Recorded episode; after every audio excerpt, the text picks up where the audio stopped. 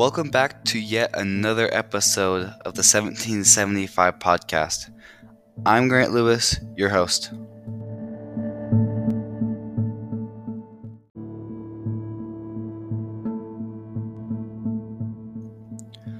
Welcome back to yet another episode of the seventeen seventy-five podcast.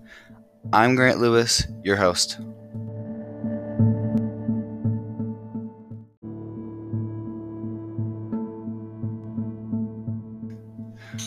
So the last part of the book uh, is the resolution, and what I would say is the resolution is after the troops, or when the troops start leaving Boston.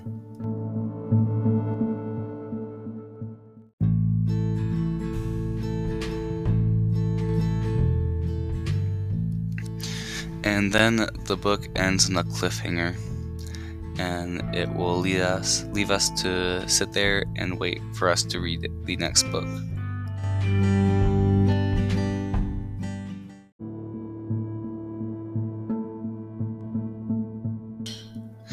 It was especially rough on the Thorpes.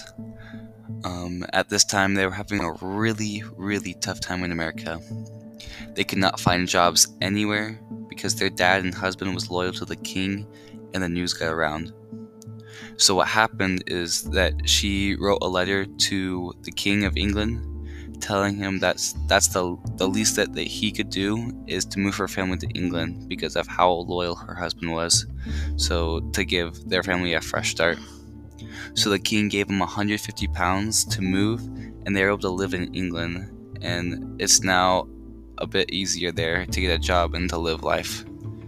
Um, the hard part, though, is that Kathleen, even though she still moved to England, she still has feelings for Matthew, and they were an ocean apart.